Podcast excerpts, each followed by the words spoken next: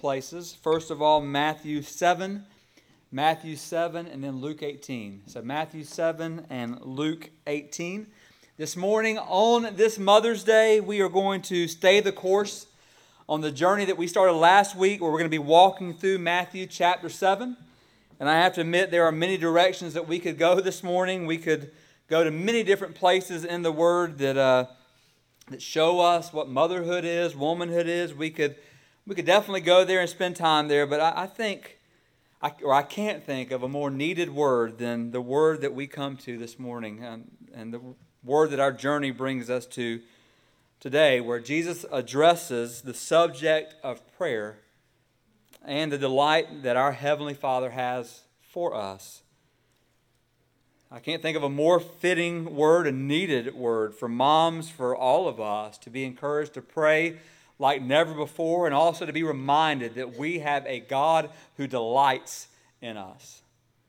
So, what I want us to do is, I want us just to look at these words together today, and then we're just going to unpack them and um, just pray. We're going to leave here just encouraged, leave here um, compelled to continue to persevere in our walk with the Lord. So if you're able to, I'm going to ask you to stand as we honor God's word.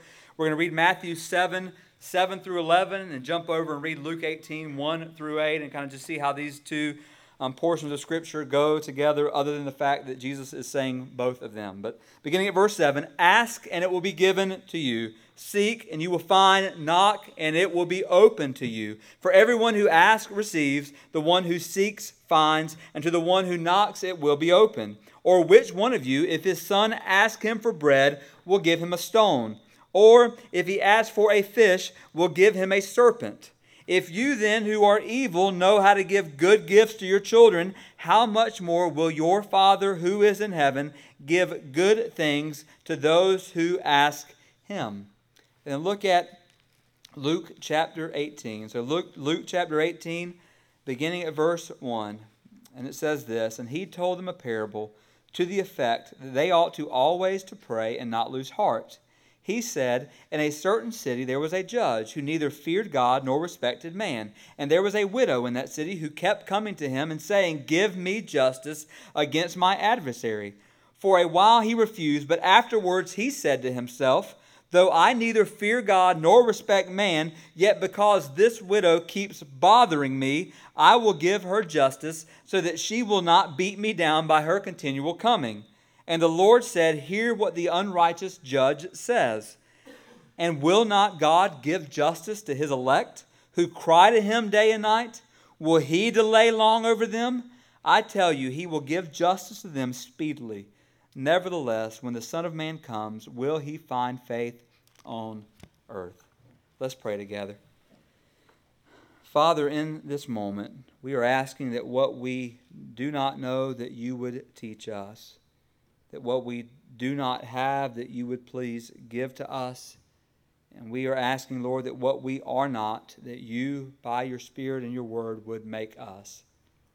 Speak, O oh God, we pray. In Jesus' name, amen. And you may be seated.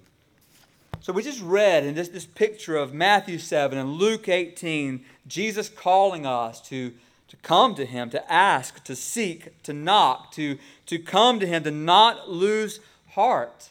And I think the question we have to begin with, and maybe even wrestle with, is who is really on the other side of that call? Who is on the other side of the door that we're called to knock on? Who's going to answer? Is it going to be a, a hateful, narcissistic, angry dictator who has lost his patience with us and the world that we live in that's going to open the door? Or will a, a good and gracious, loving, sovereign God open the door. I love the words of A.W. Tozer, who said, What comes into our minds when we think about God is the most important thing about us. The history of mankind will probably show that no people has ever risen above its religion, and man's spiritual history will positively demonstrate that no religion has ever been greater than its idea of God. For this reason, the gravest question before the church today is always God Himself. Always the most revealing thing about the church is her idea of God. That's pretty strong. The most revealing thing about any church is our idea, her idea of God. And let's be clear if you want to make sure that what you believe about God is correct, let me tell you where not to start. Don't start with yourself. If you want to make sure that what you believe about God is correct, don't start with you. Don't start with your circumstances. Don't start with your ideas. Don't start with what you think might be right in the world. It's like trying to start with that which is crooked and then trying to get what's straight. If you start with what's crooked and measure by what's crooked, you're going to end up with something less crooked but never completely straight. And what's at stake here is our picture of, of God. Is God a reluctant stranger who that we can bully into giving us what, he, what we, we want? Is he a malicious tyrant that rejoices in his maliciousness? Or is God the old grandfather figure that gives us whatever we want and just winks at our indiscretions? Or is he a heavenly father who graciously and lovingly bestows upon us good gifts to those who ask him? I think it's vitally important that we see the one who has and who is calling us to himself. So, what I want us to do this morning is I want us to unpack a couple of big truths and then a couple little smaller truths to go along with them and just sit these right over us today. And, and I pray this is going to be for the mom in this room, this is going to be for everyone in, in this room. And it hits us exactly where we need um, it to hit us. And we are so thankful for the living, never failing Word of God. So, the, the first truth we're going to just lay before you today is this We have been called by our gracious Creator. We have been called by our gracious creator. A creator, let me say this, who delights in us.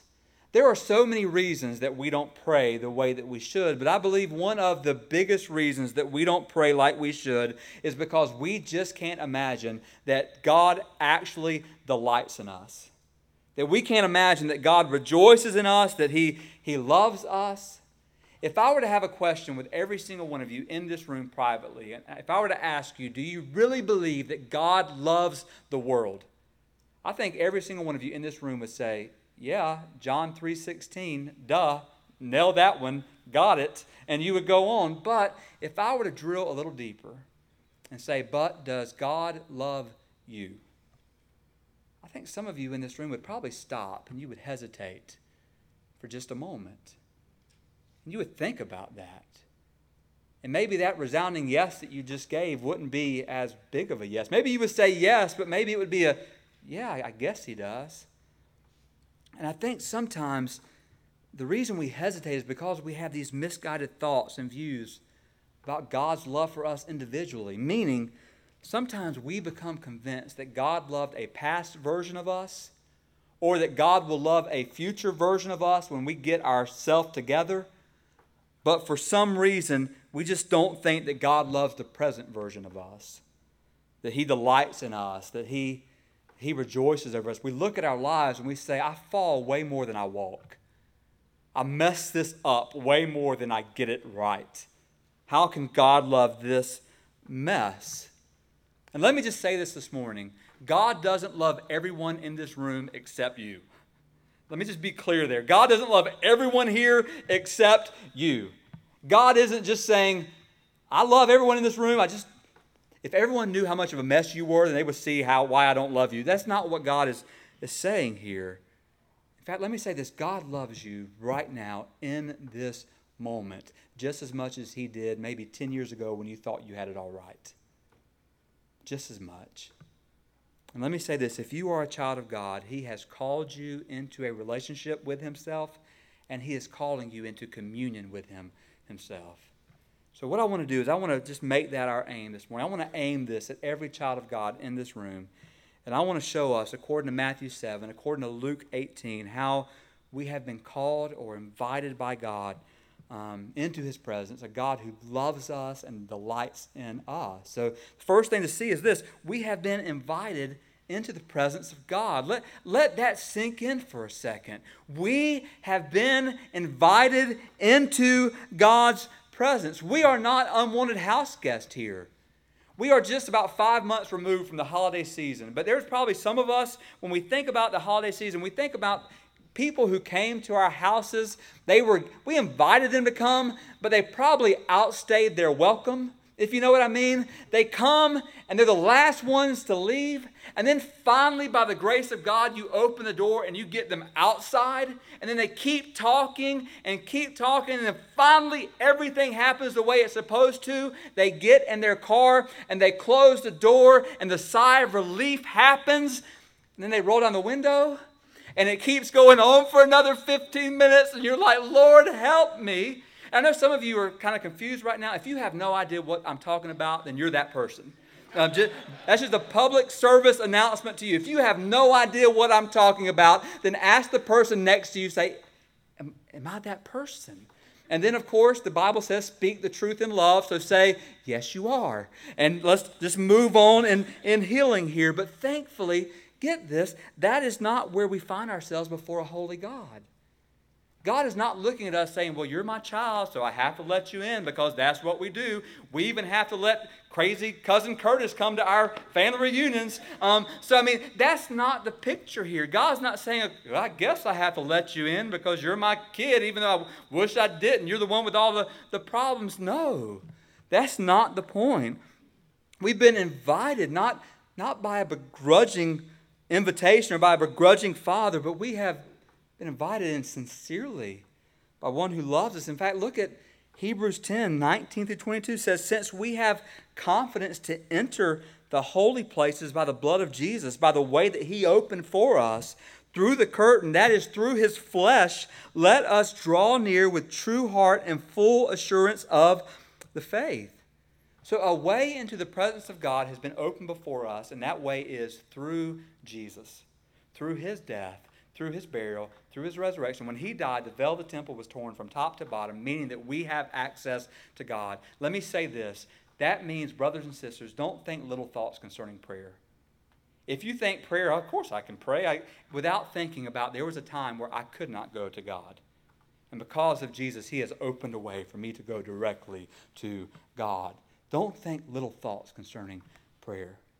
We have a way. A way has been opened up before us, and there is no way around him. His name is Jesus, but it is a precious way through him that we are able to come to him. We are able to come to his throne of grace and find grace and find help in our time of need. We've been invited to draw near. We've been invited into the presence of God. But then, secondly, and get this, this is mind blowing, we have been instructed to pester God. We've been instructed to pester God. God says, and, and or Jesus says in Matthew 7, ask, seek, knock. The Greek word literally means keep asking, keep seeking, keep knocking. Don't stop until something happens. That's the, the point here. And then Jesus teaches us in Luke 18 to always pray and don't lose heart. And then in Luke 18, Jesus gives us this picture of a parable of a wicked judge who gave in who gave in to the widow because she would not leave him alone. And he said, the wicked judge said, even he said of himself, I'm not giving in because I fear God. And I'm not giving in because I'm a good person. I'm giving in because she won't leave me alone. And she's going to, she's going to pester me to death, is what he is, is saying. And the point of the parable is this the point of the parable is not because we can convince a wicked judge, we should be able to convince a good God. That's not the point. The point of it is everything rests upon the fact that God is different in his character than the wicked judge. And that is such a good word for us today. And the invitation to us as children of God is this God is saying to us, get this, God is looking at us today and saying, pester me, bother me. Don't quit asking, don't quit coming, don't leave me alone. Jesus is saying, pester me. And this is something I think that moms can definitely relate to, right? If anyone can relate to pestering children, it's mothers. Without a doubt, this past week, I, I, laughed so hard. Misty was on the phone, and Malachi was following her around, and he was going, Mom, Mom, Mom, Mom, and she's trying to talk. Mom, Mom. So finally she said, Micah, come get him. And she goes in the room and locks, shuts the door real quick, and he's hitting the door. Mom, Mom, Mom. So I grab him up, and of course he's screaming louder. And finally I hear Misty say, Can I please just call you back and figure out what's going on with him? And she opens the door and I put him down and he stands there and she says, What? And he goes, and that was it. And there, there was nothing behind it. In that moment, it was, I got to get her attention, and it's so important to get her attention. I forgot why I needed to get her attention. But think about, just think about the absurdity here, as well as the astonishing thing that Jesus tells us. He says, Don't stop asking. And let me just say this from the bottom of my heart, as sweet as I can say this. No mom says that. Moms come in a little different way. Instead of saying, moms don't say, Can you please keep asking me? Please just keep asking me until I answer you. No, moms say, So help me. If you ask me one more time, it's all going to break loose. I mean, we have that picture as, as well, but that's not where God goes, which shows us how glorious He is. That God is saying, I never get tired of hearing from you. That God is saying, I don't care how many times you ask me. God is saying, I don't care how many times you bring the same thing to me. Don't stop. Don't stop. Jesus is trying to get us to get our minds around the fact that God delights in us. He wants us to come to Him. God is not saying, please stay away from me and, and, and quit bothering me with your ridiculous stuff. God is saying, no, your, your ridiculous stuff is not ridiculous to me. I care. Therefore, come to me, pester me, bother me with it. Cast your cares upon me because I care. We have been called by our gracious Creator, which that leads us to the second big truth, which is this, and this is so, so good. We have been called into glorious communion. We have been called mom and dad and, and youth and others across this room, anybody else in any other category, we have been called into communion with this God. That God is speaking to us and we are called to respond to Him. We are called to enjoy Him. We're called to look to God and to respond to the fact that He is God. To respond to the fact that God is transcendent, meaning He is over us. He's ruling and reigning so much higher than we could ever begin to imagine. But yet, at the same time that He is up there ruling, He is also immanent, meaning He is close to us. He is not disassociated. He is not somewhere up there just doing his own thing, forgetting about us. No, he is close, he is near, and he cares. And get this when it comes to prayer, sometimes we think prayer, we think words, and that's it. But when it comes to prayer, get this our speech is always secondary to God's speech. In fact, listen to what Eugene Peterson said language is spoken to us. We learn language only as we are spoken to. We are plunged at birth into a sea of language. Then, slowly, syllable by syllable, we acquire the capacity to answer Mama, Papa, bottle, blanket, yes, no. Not one of these was a first word. All speech is a answering speech. We were all spoken to before we spoke. Then he goes on to say this the massive, overwhelming previousness of God's speech to our prayers, however obvious it is in Scripture, is not immediately obvious to us simply because we are so much more aware of ourselves than we are of God. We are far, far more self conscious than we are God conscious. And so when we pray, what we are ordinarily conscious of is that we are getting in the first word. But our consciousness lies to us. So it requires effort, repeated, biblically shaped effort to acquire and maintain our awareness that God spoke first. Think about this. So when you and I, when we're praying, brothers and sisters, we're not, we're not coming to God steering the ship here. We're coming to God because God has revealed himself to us, and God has told us and made us aware that we are able to even come to him. So therefore, we, we come to him. Why? Because God is so good, and he says, come. Wants us to come. But we have to understand what prayer is. Look at these truths. First of all, prayer is a declaration of dependence upon God. If you look back at Matthew 7, beginning at verse 7, it says, Ask, ask, and it will be given. Verse 8, for everyone who asks receives. So we are called by God to ask, but think about this the very fact that we are asking declares something about us, meaning you don't ask unless you need something, right? You don't ask unless you need something. So what we're saying is we're needy. We don't have all the answers, we don't have all the strength, we don't have all the abilities. So because we don't, we have to ask someone else for it. It's contradictory for us to ever come to God with a, with a self sufficient attitude. In fact, let me say this prayer is always a declaration of dependence upon God.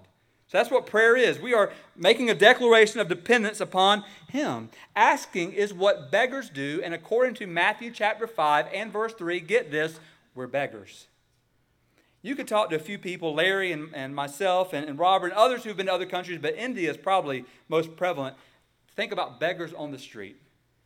In India, and I, you could say the same probably, I'm sure, in Ecuador and other places, but in India, beggars have no um, decency whatsoever. They have, they have, all their pride is gone. Therefore, they will literally put their heads up against the window and doesn't matter if you say no, they will stay there the whole time the light is red. And they will just stay there and they will stare. And common wisdom would say, you might want to move on to the next car, but no, not, not them. And this picture is they're, they're persistent because they understand who they are, they understand what they have, and they keep begging. And according to the Word of God, we are totally dependent upon Him, and we are desperate for Him. None of us in this room have to be asked to pray when things are terrible. In fact, when, when, you are in a, when you find yourself in a desperate situation, all of a sudden you begin to believe in prayer way more than you ever have. You, you begin to be a master in, in prayer. And sometimes it leaves us. I think about this. One of the most famous sports plays in all of history is rooted in prayer, and strangely enough, also kind of rooted in, in motherhood. It's what happens at the end of a football game when a team basically has just a few seconds remaining. They are 50 yards from the end zone. They're down by a, a, a few points. And, and so um, in that moment, they only have one option, and it, it is they throw up a what? They throw up a Hail Mary. They throw up a prayer. The rationale is they've done everything they could possibly do to win, and now, in order to win, they need divine intervention. So, in order to win, they have to put Mary in. So they say, Mary, get off the bench and get in the game. So she comes in the game, and they actually throw her up. And so they throw her up and they hope that somehow someone on their team comes down with Mary and they win the ball game. Um, the problem is that doesn't happen very often. Um, very seldom does it actually work unless you're a fan of Georgia Georgia Bulldogs, and we actually lost the game this year by a Hail Mary. Um, that could only happen to us, and as you can tell, I'm still bitter about it. Amen, Wes. I still, I still can't get over it, but enough about me. Back to um, God. The point is this what if, what if our entire Christian lives was supposed to leave us understanding how dependent we are, get this, upon a God who is completely dependable? Hail Marys work 20% of the time, if that probably even less in a football situation, but yet we have a God who is always dependable, whose will will be done 100% of the time. Therefore, we come to Him.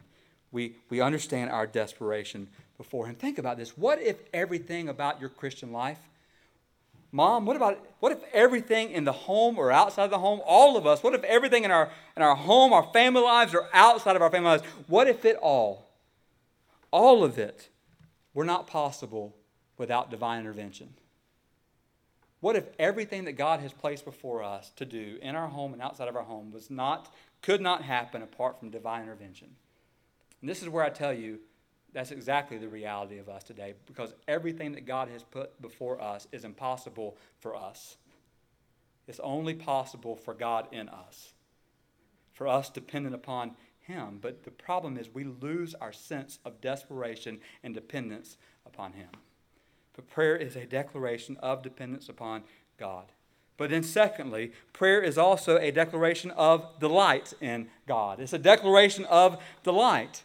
Jesus says in verse 7 and 8, Seek and you will find. The one who seeks finds. And then in verse 11, he says, If you then, who are evil, know how to give good gifts to your children, how much more will your Father in heaven give good things to those who ask him? I think the reality is we all really seek after what we treasure, don't we? And we will always delight in what we treasure. Yet the question becomes do we really delight in God?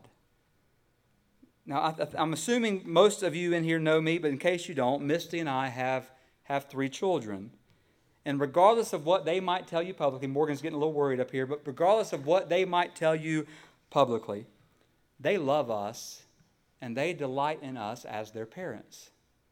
I know some of you in here are thinking to yourself, well, just wait, it's coming. I would say, back off. That's not where I'm at right now. So just back off. It's not where I'm at. Don't bring your bad feelings and what's happening in your place up to mine, but we're not there yet. So I'm just holding on as long as I possibly have it. So back off. I know it's coming, but let it go. But the point is, think about this.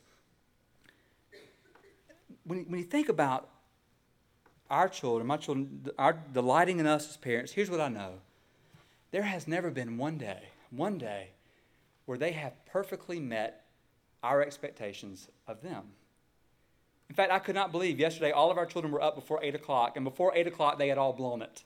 I could not believe it. I'm like, go back to bed and start over. How is this even possible? How you all three have blown it, and it's not even 8 o'clock in the morning? I mean, it's not a terrible thing for me to say as a parent, our kids have, or continually, they fall short of our expectations of them, yet they still delight in us as their parents. They still want to hang out with us. They still want to talk with us. They still show affection towards us.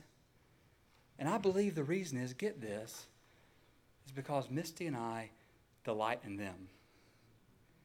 The reason they delight in us is because we delight in them.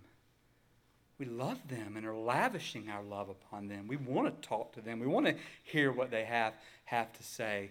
We want to show affection for them and hopefully receive that affection, or even if it's not um, reciprocated, continue to show that affection upon them. But I pray for their standpoint, the reason they delight in us is because we delight in them. And let me just tell you this morning I don't care where you're at, I don't care where you think you are, God still delights in you. He still delights in you. You might be saying, no, no, he delighted in me five years ago. He does not delight in this mess. And I can assure you, by the authority of God's word, when God looks at you, if you're his child, he says, You're my child. You're my child. I delight in you. I love you because you're mine. Don't let Satan convince you that you have messed up beyond belief and that God looks at you and you're the one that he shakes his head at. He loves you. He delights in you. He rejoices over you. And because he delights in you, let me, let me set this very clear delight in him. Delight in him. Respond to his love. Respond to his affection. Respond to his voice over your life. Prayer is a declaration of delight in God. And then, lastly, number three, prayer is a declaration of determination for God. It says in Matthew 7, 7 and 8, knock and it will be open. For the one to the one who knocks, it will be open. So knocking is this, this picture of, of persistent prayer where we are just knocking and we're knocking and we're knocking and we say, I knocked and nobody came to the door, but I'm going to keep knocking because, Lord, I know you're there. And I know you're there. You ever been in a situation where someone comes and they knock on your door and you know it's probably somebody that you weren't expecting, so you're not going to open the door, but for some reason they keep knocking or they keep ringing the doorbell, and then you begin to um, think of this well, do they know I'm home? Maybe they know I'm home. So, do I come to the door or do, do I open the door and make this awkward and come up with some excuse of why I didn't answer the door 10 minutes ago? Or do I just let them know that I'm not home and just stay here and tell all the kids, get down, don't move, nobody talk, we don't want to answer the door. I mean, what do you do in that moment? But what God tells us to do is God says, no, keep knocking. Don't stop. But get this what God is telling us and what we need to hear is God doesn't become more willing to answer our prayers because of our perseverance. We become more capable of hearing from God and getting an answer because of our perseverance. Meaning, persistent prayer, get this, does not change God, it changes us. Because as we begin to pray, and as we keep praying, keep praying, and God doesn't seem to answer, what, we, what it should do is say, Well, God, am I not praying according to your will? So, God, if I'm not praying according to your will, then show me your will. Let, let my request in this moment line up with your will, and let me pray according to that. And then it, it humbles us because we're ready for God to answer, and we're humbled in a way where only God gets the glory. So, the question for us this morning is Is there a determination in your prayers? Are you asking, right now, think about what you're asking God for. Are you asking for things that line up with the will of God? Are you seeking things that will ultimately bring God glory, or are you seeking things that will bring yourself glory? Do you continually knock, knowing that the one who is behind that door is good and gracious and loving and generous? Let me say this God doesn't just give good things, God gives the best things. God gives the best things. But let me also say this there have been times in my life where I have to admit that I would have never chosen to answer a prayer that I prayed the way that God answered it. Anyone in this room have asked God for something and it didn't go the way you were asking God to turn it? And you begin to wonder, first of all, you begin to wonder how good can God be that He didn't answer my request? And then the more you begin to realize, the more you begin to meditate upon who He is, the more you begin to realize that God is altogether good and glorious and gracious, and He's even working that together for your good and for His glory. What are you at this moment seeking the Lord for? Moms in this room, what is the desire of your heart right now concerning your home, concerning your, your kids, concerning all that's going on within or without? Is it lining up with the will of the Lord? And let me say, if it is, don't stop. Keep asking, keep seeking, keep knocking. For others of us in this room, not blessed with the title of mom, which would be everyone else, what are we pursuing? Are you pursuing with delight the will of God? If you're not, then you begin you need to begin to change your prayers and ask for that, but if you are, then don't stop. In the words of Bill Thrasher, I love this. He says, Perseverance in prayer is not overcoming God's reluctance, it's laying hold of God's willingness. So we're not changing God's mind, we're grabbing a hold of what God is willing to do in our lives. And then he says this our, our sovereign God has purposed to sometimes require persevering prayer as the means to accomplish his will. So God has purpose sometimes to require us to continue to pray in order for Him to answer. Don't give up. Continue to ask, continue to seek, continue to knock, and do it all knowing that God delights in you. Not in the past version of you, not in the future version of you, right now, where you sit, He loves you.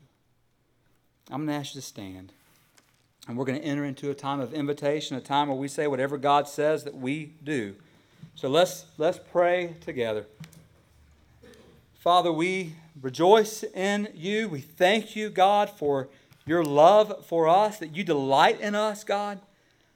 Lord, if, if everyone in this room, if they don't hear anything else, may they hear that, God, that you delight in your children. We're yours, oh God. Your word says, Behold, what manner of love the Father has lavished upon us that we should be called children of God, for thus we are. We are your children, God, and you delight in your children. God, help us to feel your love and respond to that delight, God, by delighting in you. But God, whatever is going on in our lives, or whatever needs are right there in front of us today, we pray you would help us to seek your will in those. And in seeking your will, God, help us to ask, to seek, to knock, and to keep doing it. To not grow weary, but to persevere for the sake of your glory. God, finish this time together today. Encourage your children. For anyone here that's not a child of God today, I pray that you would draw them in, Lord, by your love for them, by what you've done for them. Just finish this time, we pray. In Jesus' name, amen. The Savior.